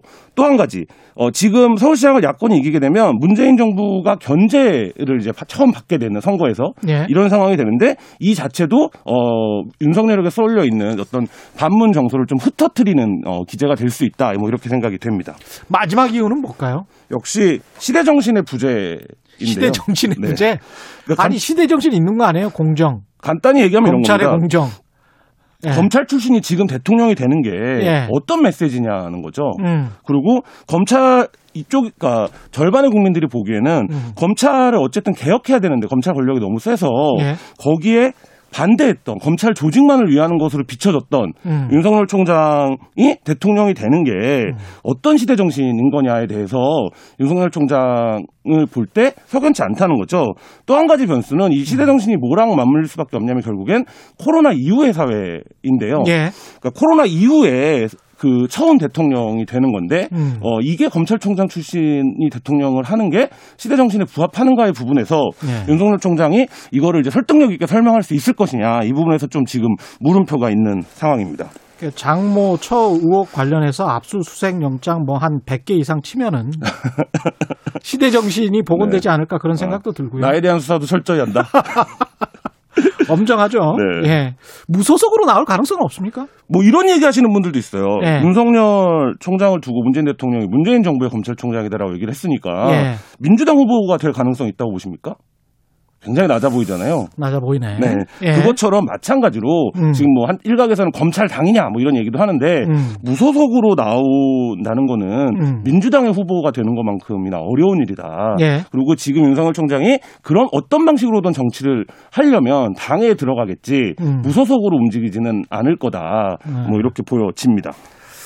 그렇군요. 야권 입장에서도 지금 뭐 모셔간다 이럴 이럴 생각은 없는 것이고. 당장에 뭐가 떠올라요? 그러니까 전직 두, 대통령 두 명을 감옥에 보냈거든요. 이 야, 야권 출신. 그래서 여의도 일각에서는 윤석열 데려오면 예. 우리 버스 타고 줄줄이 감옥 간다. 뭐 이런 얘기를 농담으로 하시는 분들도 있는데, 예. 그러니까 뭐 이것도 쉽지 않아 보이는 상황이고요. 그 또한 가지는 예. 누구랑 손잡을지가 불분명하다는 거예요. 국민의힘 내에서. 예. 감사합니다. 네, 감사합니다. 김한의 눈이었습니다.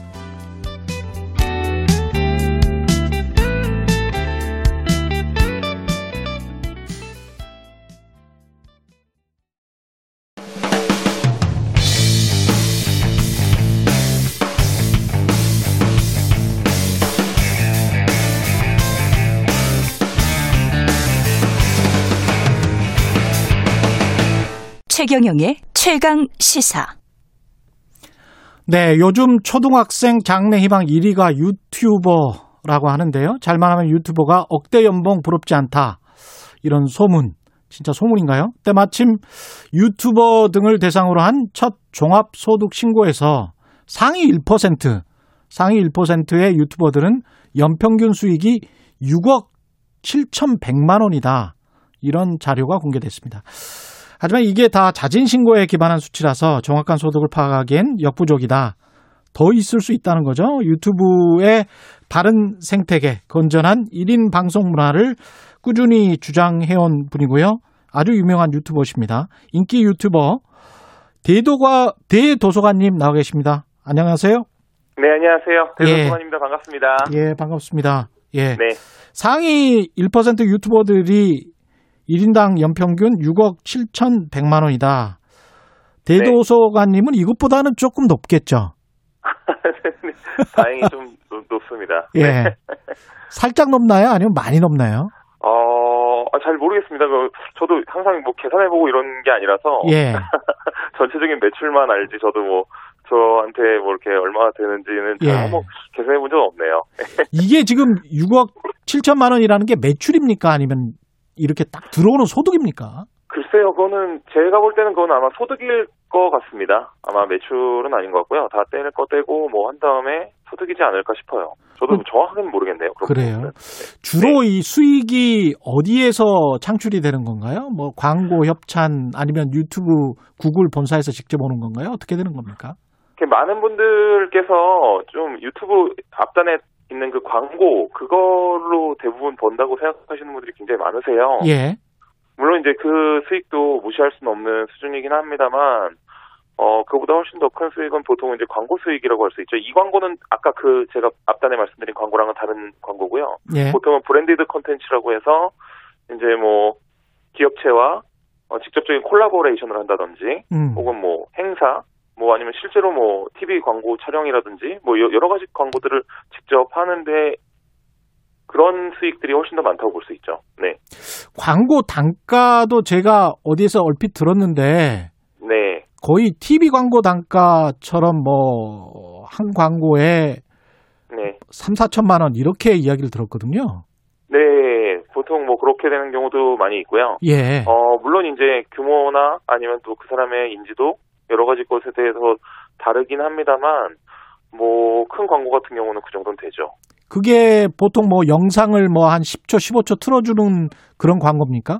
아니, 아닙니다. 이거, 이 그런 경우 같은 경우는 직접적으로 콜라보레이션을 해가지고 예. 영상을 제작하는 경우죠. 예. 그러니까 보통 기획부터 시작해가지고 뭐 저의 경우를 말씀드리면 직접 기획을 해서 또 영상팀과 의논해서 그다음에 촬영을 하고 편집까지 한 다음 어 그 뭐 협의를 해서 그다음에 그 광고를 이제 실제로 게재하는 경우 그런 음. 경우가 많겠죠. 네. 이게 문제는 종합소득 자료를 보면 소득세 신고하지 않은 유튜버들도 있을 것 같은데. 네. 그 많을까요? 어떻게 보십니까? 어, 제가 볼 때는 그런 부분에 대해서는 조금 덜하지 않을까 싶어요. 우리나라 같은 경우는 왜냐하면 예. 예전에 뭐 유튜브가 들어오기 전부터 뭐 옛날 아프리카 TV 같은 경우 별풍선이라든지 그런 일들이 좀 많이 있었었거든요. 예. 종합소득세 뭐 소위 종합소득세 때려 맞는다 뭐 이런 뭐 이런 표현을 할 정도로 네. 예. 어 이게 들어와서 다 써보니까 나중에 종합소득세가 이만큼 나와가지고 음. 아이고 오히려 빚이 생겼다 뭐 이런 경우도 많았거든요. 그래서 예. 좀 아는 사람들끼리는 다 조심조심하고 예. 하는 경우가 많았고 근데 이제 아무래도 신진 유튜버들 같은 경우는 보통 그런 경우를 모르는 경우가 대부분이에요. 그러니까 그렇겠죠. 이게 네 이게 평생 세금을 종합소득세라든지 이런 거를 거의 내본 적이 없다가 그런 일이 됐을 때 그거를 모르고 지나가는 경우도 굉장히 많고 그걸 음. 세금을 내야 되는 건가라고 생각하는 사람들도 좀 있다는 게 문제인 거죠. 그러니까 그런 부분들에 대해서는 어 좀 알리고 교육하면은 충분히 고쳐지지 않을까 싶어요. 그리고 또 지금 소위 말하는 잘 나가는 유튜버들 같은 경우 뭐 스트리머들 같은 경우는 돈을 많이 벌고 있지만 이걸 안 냈다가는 정말 큰일이 난다라는 것들을 사회적인 여러 가지 부분에서 많이 봐왔기 때문에 음. 솔직히 훨씬 조심합니다. 대소서관님 네. 같은 경우는 이제 소속사가 있잖아요. 그러면 소속사에서 알아서 세무 관리나 이런 거를 해주시겠습니다. 네, 뭐 소속사라고 하긴 좀 그렇지만 MCN은 약간 파트너 개념이긴 하거든요. 아, 하지만 아, 이제 기본적으로 예. 저는 네 다이아 TV라는 MCN 소속이기도 하고 예. 그쪽을 통해서 이제 모든 것들이 처리가 되기 때문에 음. 저 같은 경우는 뭐 어떻게 보면 다이아 TV가 CJ 거 아닙니까? CJ ENM 거. 네. 예. 그렇기 때문에 이제 CJ ENM을 통해서 제가 돈을 받는 거기 때문에 좀 투명하다고 할 수 있죠. 아무래도 제가 뭐 숨기고 돈을 받을 수 있는 경우는 거의 없죠. 네. 음, 그렇군요. 그리고 그러지도 않고 네, 네. 그렇게 했다가 괜히 나중에 골치 아픈 일만 생기면 더욱더 모든 것들이 다 한 번에 무너지기 때문에 훨씬 더 조심하죠. 네. 그 유튜브 뒷광고 논란 있지 않습니까? 늘 네네네. 나오기는 하는데 최근 네. 유튜버들이 논란 이후에 이제 6개월 지나서 이제 뭐 다시 복귀하는 경우들도 있고 이 뒷광고와 네. 관련해서는 어떻게 생각하십니까? 아, 좀그 부분에 대해서 조금 약간 뭐 물론 절대 뒷광고를 하면 안 된다 예. 입장이지만 네 물론 저도 그러지도 않았었고 음. 이제 이런 부분들이 그런 유튜버들이 특히나 더 많이 혼나는 거에 대해서는 조금 약간 아쉬운 부분이 있긴 해요. 뒷광고가 이제 간접 광고라는 거잖아요. 예. 네, 그렇죠. 예. 왜냐하면 TV 같은 경우나 뭐 라디오 같은 경우도 마찬가지일 것이고, 네. PPL 같은 게 있죠. TV도. 네, 예. 신문이나 방송에서도 보통 그런 경우가 굉장히 많이 있었던 경우도 좀 많거든요. 예를 들어서 맛집이라고는 하지만 실제로 그런 광고를 받고선 맛집 상영한다든가 뭐 여러 가지 음, 그렇죠. 네. 그 그런 표기를 해야 되는데 에드버토리얼이라고 신문도 네네네. 근데 네. 표기를 안 하고 그냥 네. 뭐 분양 광고 같은 그런 기사들이 나가는 경우도 굉장히 많았죠. 많았죠. 예. 예. 그래, 서 굉장히 많았던 부분이고 비일비재했던 부분인데 음. 이제 유튜버들 같은 경우는 보통 그런 경우 일반인들이었었잖아요. 보통은 다들 저희가 예. 뭐 어떤 일들을 했던 것들이 아니라 네 그렇게 대부분이 그렇기 때문에 아무래도 그런 부분에 대해서는 좀 무지했다라고 볼 수 있는 경우가 좀 있고요. 네. 그걸 진짜 이용했던 뭐 소수의 사람이 있었다면 그건 정말 잘못된 일이고 음. 그렇게 하면 안 되는 거건데 어, 보통은 좀 몰라서 그렇게 진행되는데 이번 일을 통해서 좀 그렇게 많이 알려지고 또 그러면 안 된다라는 거를 확연히 알았기 때문에 예. 저는 오히려 이번 일이 좀 오히려 잘 됐다고 봅니다. 네, 그렇게 됐기 때문에 이제는 앞으로 절대 음. 그러지 말아야 된다는 분위기가 확실히 이 계통에서 생겼거든요. 이 유튜버들도 이렇게 따끔하게 비판하고 있지만 사실은 기성 매체들도 이런 뒷광고와 비슷한 행태를 많이 하고 있거든요. 그래서 네, 굉장히 많죠. 예, 네. 기성 매체도 스스로 자기를 좀 돌아보기는 해야 될 것 같습니다. 예, 맞습니다. 예, 네. 이 그래서 좀 합리적으로 좀 광고가 진행되면 좋겠고요. 예. 그렇다고 해서 방송 뭐 영상 내내 뭐 이건 광고입니다, 광고입니다라고 한다는 거는 좀 솔직히 좀 저는 아니라고 봐요. 왜냐면 저희도 나름의 컨텐츠인데 그렇죠. 그런 컨텐츠를 보는 와중에 음. 그런 자막을 계속 게재함으로써 이 좋은 컨텐츠를 마치 진짜 그냥 단순히 광고로 보여지게 만드는 거는 좀 아쉽거든요. 왜냐면은 음. 뭐 예를 들어서 TV 드라마도 물론 광고주나 이런 협찬을 통해서 만들어지는 건데 그 드라마 보는 내내 거기에 이것은 광고를 협찬하고 있습니다. 협찬하고 있습니다. 이런 식으로 표시를 해야 된다면 그거는 좀 안타깝잖아요. 예. 그러니까 뭐 앞이나 뒷 부분에 뭐 정확하게 표시를 하고 그 다음에 이제 영상을 상영하는 그런 식으로 바뀌는 게 제일 좋겠죠. 이게 이른바 이제 어그로 네. 끈다라는 게 있는데 물론 이제 방송이나 네. 이런 것들은 방송통신심의위가 있고 자극적인 네. 콘텐츠가 뭐 상당히 많이 절제되고 걸러지는 편인데 유튜브 네. 같은 경우는 그렇지가 않잖아요. 그래서 이제 아, 네. 자극적인 콘텐츠는 굉장히 많은 편입니다. 예. 네네, 그렇죠. 네. 그런 콘텐츠에 관해서는 어떻게 생각하십니까? 장기적으로 이게 유튜브에 그렇게 좋을 것 같지도 않은데요. 절대 좋지 않죠. 그러니까 예. 유튜브 입장에서도, 어, 소위 말하는 너무 자극적인 콘텐츠 같은 경우는 오히려 해가 되기 때문에, 음. 어, 항상 조심해야 하고 있고, 그리고 이제 근데 저는 이제 컨텐츠를 만드는 입장에서 예. 어, 지금 유튜버들을 특히 새로 시작하는 유튜버들이 잘 몰라서 그런 경우일 수도 있다라고 생각을 해요. 왜냐하면 예. 단순히 조회수로 돈을 번다라고 생각을 하거든요. 근데 음. 아까 말씀드렸지만 사실은 조회수로 돈을 버는 것은 절대로 아닙니다. 실제로는 좋은 컨텐츠로 시청 시간이 길고 그다음에 거기에 대해서 많은 시청자가 참여한 컨텐츠들이 돈을 많이 버는 것이고 예.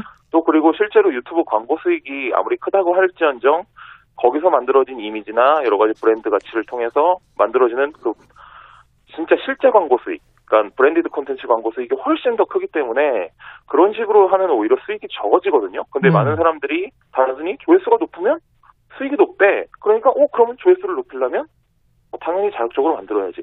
라고 이런, 약간 이런 논리 구조를 갖고선 시작하는 경우가 굉장히 많아서 네. 너무 안타까워요. 네. 자극이 자극을 낳고 선적이 선적을 낳으면서 더 자극적인 네. 콘텐츠가 나오게 된단 말이죠. 근데 유튜브 네. 자체 내에서 구글 쪽에서 뭐 이렇게 규제를 한다거나 그런 거는 있습니까? 어, 근데 유튜브 채, 이게, 이건 되게 좀 민감한 부분인데. 예. 어, 인터넷에 있는 여러 가지 것들을 규제하기 시작하면, 음. 그거는, 이제 이거는 어떤, 뭐라고 해야 되나? 개념의 차이라고 할까요? 음. 그러니까 그거를 당연히 알지만, 당연히 선을 넘는 부분에 대해서 확실하게 규제를 하고요. 예. 하고 있고. 이제, 하지만, 나머지 부분에 대해서는 함부로 건들 수 없는 게, 음. 인터넷에 있는 여러 가지 여론이나 그들의 의견들, 어떻게 보면 자유적인 의견이거든요. 자유로운 음. 의견에 대해서 누군가 강압적으로 해라 말아라를 한다는 거는 좀 민감한 문제라고 저는 생각해요. 여기에 정부가 개입하는 건 어떻게 생각하세요? 정부 저는 그건 좋지 않다고 봅니다. 저는 정부 쪽에서도 이제 그런 관련된 뭐, 뭐 국회라든지 이런 쪽으로 들어가 본 적이 했, 지 만 같은 의견을 냈거든요. 네. 사실은 그런 부분에서는 정말 민감하게 가야 되고 인터넷 여론에 대해서 정부가 뭐 이래라 저래라 한다는 거는 솔직히 보면 되게 위험한 일일 수도 있어요. 그게 단순히 지금이야 자극적인 컨텐츠라서 그만하라라고 말할 수 있지만 그게 자극적인지 아닌지는 누가 판단하는 건지 모르지 않습니까? 그렇죠. 예. 네, 그렇죠. 그러니까 그때 그때 정권에 따라서 입맛에 바꿔서 그거를 자극적인 컨텐츠라고 그만두게 해야 된다면 나중에 똑같은 일을 당할 수도 있는 거거든요. 그 굉장히 위험한 일이고 그런 부분에 대해서는 좀 약간 조심스럽게 접근을 해야 된다고 봅니다. 전문가들이. 이게 지금 네. 기성 언론의 자유가 어느 정도까지여야 하는가 이 논의하고 거의 비슷하게 가는 것 같습니다. 예. 네, 그렇습니다. 예. 사실은. 네. 저 대도서관님 같은 경우는 1인 미디어 원조격이고 상징적인 네. 존재입니다. 유튜브 크리에이터로서. 아, 그렇게 봐주시니 감사합니다.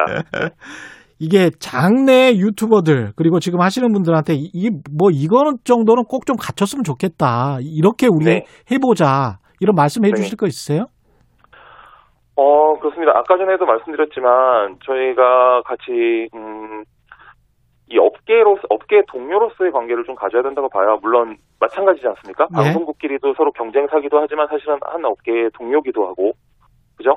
방송국도 마찬가지고. 그렇죠. 저희 같은 경우도 유튜버들이 뭐 경쟁 관계일 수도 있지만 사실은 넓게 보면은 하나의 동료 관계고 음. 서로의 컨텐츠가 다 연결돼 있고 서로 또 건너 건너서 또 팬들이 공유되기도 하고 그런 경우가 굉장히 많이 있어요. 예. 그렇기 때문에 서로에 따라서 어, 같이 잘 될 수 있는 방향으로 생각을 해야지 그게 아니라 단순히 지금 내가 돈을 좀 더 벌고자 안, 안 좋은 방향으로 간다면 그거는 음. 전체적인 피해고 업계 전체의 피해거든요. 그렇기 때문에 그런 부분에 대해서는 공동체 의식을 좀 갖고선 같이 좀 좋은 방향으로 나아갔으면 좋겠고 무엇보다도 음. 팬들 그리고 시청자분들에게 좋은 컨텐츠 그다음에 좀 긍정적인 마인드를 좀 심어주는 좀 그런 컨텐츠를 하는 것이 가장 좋은 방법이겠죠. 네, 예. 그래줬으면 좋겠습니다. 네. 결국은 뭐 장기적 신뢰 문제겠습니다. 3928님 네. 대도서관을 라디오에서 만나니 너무 반갑습니다. 이렇게 말씀하시네요. 아, 반갑습니다. 예. 감사합니다. 예, 네. 고맙습니다. 지금까지 인기 유튜버 대도서관과 말씀 나눴습니다. 고맙습니다.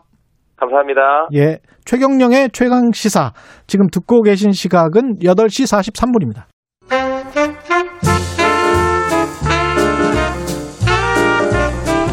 세상의 모든 뉴스를 탐구합니다.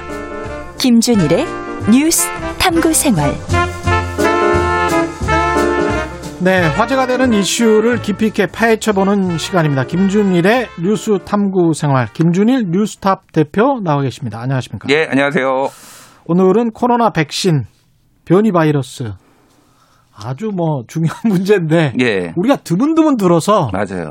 이거 뭔가 큰 그림 체계적으로 뭔가를 좀 야, 이, 이, 제대로 좀 알아보자 이런 생각이 좀 들기는 합니다. 맞아요. 예. 너무 단편적으로 계속 기사가 쏟아지니까 오늘은 음. 그래서 전 세계적으로 지금 백신을 어, 얼마나 접종을 했고 어떻게 돼가고 있는지, 예. 그리고 한국의 지금 그 백신 접종 계획에 어떤 문제가 있는지, 그리고 변이 바이러스에는 도대체 이게 듣는 건지 안 듣는 건지, 음. 종류별로 어느 정도 효과가 있는지 백신별로 이런 걸 하면서 좀 전망까지 예. 좀 전체적으로 그림을 그려드리면 좀 우리 청취자분들이 상당히 이해하는데 도움이 되실 것 같아요. 예. 그림을 좀 그려봐 주세요. 예. 일단. 예. 아스트라제네카 이것부터 음. 한번 그려볼까요? 예, 아스트라제네카 이제 어, 어저 그저께였죠, 그저께 음. 예, 질병청에서 65세 이상한테 이제 보류를 했어요. 예.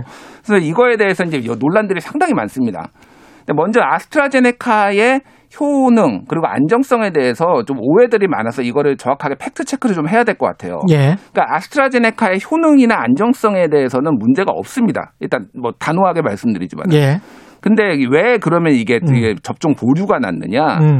삼상을 하는데 지원자를 받았잖아요. 네. 아스트라제네카 측에서. 음. 근데 이제 소위 말하는 그 노령층 65세 이상의 인구가 지원이 어, 8% 정도밖에 안 된 거예요. 어. 샘플이 전체 삼상의 샘플이. 예. 근데 이제 유럽 연합이나 뭐 미국의 노령층, 전 세계 노령층 하면은 이게 최소한 15%는 돼야 되는 거 아니냐 이런 음. 얘기들이 나온 거죠. 뭐 유럽 연합은 특히 이제 한 20%뭐 막 넘고 오르잖아요. 이, 예. 이 인구가. 예. 너무 적은 거예요. 그래서 안정성, 효능에 대해서 다 좋게 나왔어요. 전체도 음. 좋게 나오고 심지어 65세 이상에도 좋게 나왔어요. 삼상 결과. 예. 근데 샘플이 작기 때문에 통계적으로 유의미하지 않은 거 아니냐 이런 논란이 이제 벌어진 거예요. 예. 여기에 근데 오보까지 있었습니다. 이 8%를 효과가 8%다라고 음. 외신 독일 언론이 예. 오보를 하고 그거를 또 한국 언론이 8% 효과밖에 없다 막 이렇게 막 놓으면서 이게 막 혼선이 생긴 거예요. 그러니까 음. 그것도 제가 이제 저희 회사가 뉴스톱에서 팩트 체크를 했어요. 그래서 예. 그건 사실이 아니에요. 음. 효능 안정성 좋은데 어쨌든 그래서 그래서 그럼에도 불구하고 이제 여러 가지 이제 그 논란이 있었지만은 일단은 유럽 연합이 다 맡기로 했습니다. 예. 그리고 영국 다 맡기로 했어요. 음. 그리고 지금 WHO 가장 결정적으로 WHO도 나이 제한 없이 다 맡기로 했어요. 음. 그런데 이제 국가별로 보면은 독일 같은 경우에는 65세 이상에 투여하지 않기로 했다. 예. 그리고 그뭐 55세 이상 승인 제한이 이탈리아, 스페인 뭐 이런 나라가 인, 인, 있는 상황이에요. 음. 그러니까 이제 근데 그런 나라들은 모더나 화이자 이런 백신들을 이미 다 맞고 있거나 다 들여오기로 한 거예요. 그러니까. 그렇죠. 근데 한국 같은 경우에는 지금 저 아직 뭐 2분기 되면은 다른 물량이 풀리려 했지만 초반에는 아스트라제네카밖에 없거든요. 지금. 예. 사실상 화이자가 한 5만 명분 있지만 1분기에 음. 들어오는 게 음. 미미하고 지금 3월 달까지 들어오는 게 한 100만 명분 조금 넘는데 다 아스트라제네카예요, 지금. 이게 게다가 이제 유통이나 보관도 훨씬 음. 쉽잖아요. 예, 뭐 예. 그렇죠. 음. 가격도 싸고 뭐 4달러 음. 정도 이제 4달러 정도 하고 가격도 싸고 그러는데 어찌됐든 그래서 방역 당국이 이제 질병관리청이 이제 결정을 그렇게 내림으로써 사실은 이게 어, 다른 좀 약간 눈치 보기를 했다라는 음. 건데 요거 히스토리가 좀 있어요. 이게 예. 방접종 전문위원회, 그러니까 민간인으로 구성된 예방접종 전문위원회에서 지난 11일에 결정을 한 것이거든요. 예. 거기에서 결정을 하고 질병청에서 우리는 전문가들이 그렇게 얘기를 하니까 따랐다라고 한 건데 질병청에서는 이미 내부적으로 뭐, 뭐 언론 보도도 나왔는데 이거를 65세 이상을 안 하는 거를 검토를 이미 했다라고 그래요. 예. 그 얘기는 무슨 얘기냐면 한마디로 지난 독감 백신 지난 10월에 독감 백신 접종에서 뭐 이런 논란들이 있었잖아요. 독감 백신을 맞고 누가 사망했네 안 했네 뭐 이런 논란들이 있었잖아요. 그래서 음. 언론 보도가 막 쏟아졌잖아요. 예. 그때 이제 상당히 부담감을 느낀 거죠. 그러니까 아스트라제네카 백신을 맞고 또 뭐가 사망했네, 부작용이 있네, 없네 이런 것들이 쏟아지면 이것을 어떻게 할 것이냐라고 해서 질병청이 사실상 조금 부담을 느끼고 이거를 민간위원회의 결정은 너무 떠맡긴 거, 그러니까 떠맡긴 거 아니냐 음. 이런 얘기들이 나오는 거예요. 왜냐하면은 민간위원회라는 거 그러니까 뭐 많이 취재해 보시고 하겠지만은 이게 위원회에서 결정은 이 당국이 어떤 의지를 가지고 이끄느냐 이거가 굉장히 중요하거든요. 정부 부처 사무관이 무슨 말을 먼저 시작하느냐에 따라서 달려 있습니다. 예, 근데 예방접종 전문위원회 그때 그 예, 취재를 예. 좀 해봐서 들어보니까 그냥 예. 이 안건에 대해서 툭 던졌다라는 거예요. 예. 그러면 이제 질병관리청은 이미 식약처에서는 65세 이상이 이제 접종을 하는 걸로 이미 겨, 결정이 난 상황인데 예. 질병청에서 이렇게 미온적으로 나오니까 민간 전문가들도 어, 이거 야 우리가 이렇게 하면은 뭐 문제 생기는 거 아니야라고 하고 보류 분위기로 갔다라는 거예요. 그러니까 음. 이게 근데 이렇게 되면은 사실상 아스트라제네카의 백신의 효능에 문제가 없고 안전성에 문제가 없는 게 밝혀졌음에도 불구하고 사람들이 이거 문제 있는 거 아니야?라고 하면서 백신 수용성이 전체적으로 백신 안 맞겠다. 라는 사람들이 더 늘어날 수가 있다라는 거예요. 예. 그래서 이런 것들에 대해서 지금 많은 전문가들이 비판을 하고 있습니다. 이건 제 얘기가 아니라 이를테면은 가천의대 뭐 정재홍 교수라든지 그런 분들의 페이스북에다가 이런 음. 결정에 대해서 상당히 비판을 해놨어요. 뭐 이재갑 교수, 예. 한림무대. 그러니까 전체적으로 보면 우리는 백신을 빨리 맞아야 되는데 음. 이거에 이번 질병관리청의 결정이 오히려 백신에 대한 어떤 불안감 이런 걸 지나치게 소심했다. 지나치게 소심했다라는 뭐 음. 뭐 이런 것들이 이제 얘기가 나오는 거죠. 그러니까. 예. 어. 이게 백신 접종이 또 속도가 굉장히 중요할 것 같은데요. 예. 특히 1차 접종을 하고 음. 어느 백신이든 음. 2차 접종을 또 해야 되잖아요. 예. 그리고 1차 접종과 2차 접종 그 사이에 또 기간이 있단 말이죠. 예. 예. 그런 것까지 감안을 하면 지금 본격적으로 백신을 맞는 게 3, 4월이면 음. 상당히 생각보다 늦게 진행될 가능성이 있습니다. 많이 있죠. 예. 왜냐하면 일단은 뭐 아스트라제네카 백신 같은 경우에는 음. 보건당국에서 WHO나 이런 데서 8주에서 12주 간격으로 맞는 게 최적이다라고 얘기를 했어요. 맞아요. 두 달에서 세 달이에요. 맞아요. 그러면은 3월에 맞아도 어. 5월이나 6월에 또 맞아야 되는 거예요. 맞아요. 그래서 예. 정부는 지금 11월에 집단 면역 형성을 음. 하고 있는데 음. 지금 이 상황이라면은 그게 상당히 좀 음. 너무 어 안이한 안이한 계획이 될 수도 있고 예, 집단 그 면역 아니 백신 수용성이 지금 문제가 될 확률이 굉장히 높아요. 예. 그런 상황이고요. 다른 나라 백신 접종 현황을 조금 말씀을 드리면은 음. 이스라엘 같은 경우에는 인 구의 절반 정도가 지금 맞았습니다. 예. 한45% 이상 맞았어요. 음. 거기는 근데 인구가 작아요. 800만 명 좀 넘는 920만 명. 아, 900만 예. 명 정도 되거든요. 예. 인구가 적고 음. 영국 같은 경우에는 6,600만 명인데 인구가 1,500만 명이 맞았어요. 예. 어, 미국 같은 경우에는 한 3,800만 명인데 거기는 3억 원이 3억이 넘으니까. 예. 근데 어찌 됐든 전체적으로 굉장히 속도를 내고 있는데 한국은 음. 아직 접종을 시작을 안 했기 때문에 예. 좀 늦춰질 수 있다라는 어, 어, 두려 어려움이 좀 있는 거고 이게 이제 한 예. 번이라도 맞은 사람들의 숫자인 거죠. 음. 그러니까 2차 접종까지 완벽하게 다 끝낸 게 아니고. 예, 맞습니다. 예. 그렇죠. 예. 1차, 2차 다 합쳐서 제가 예. 말씀드린 데이터들은 그런 거고요. 예.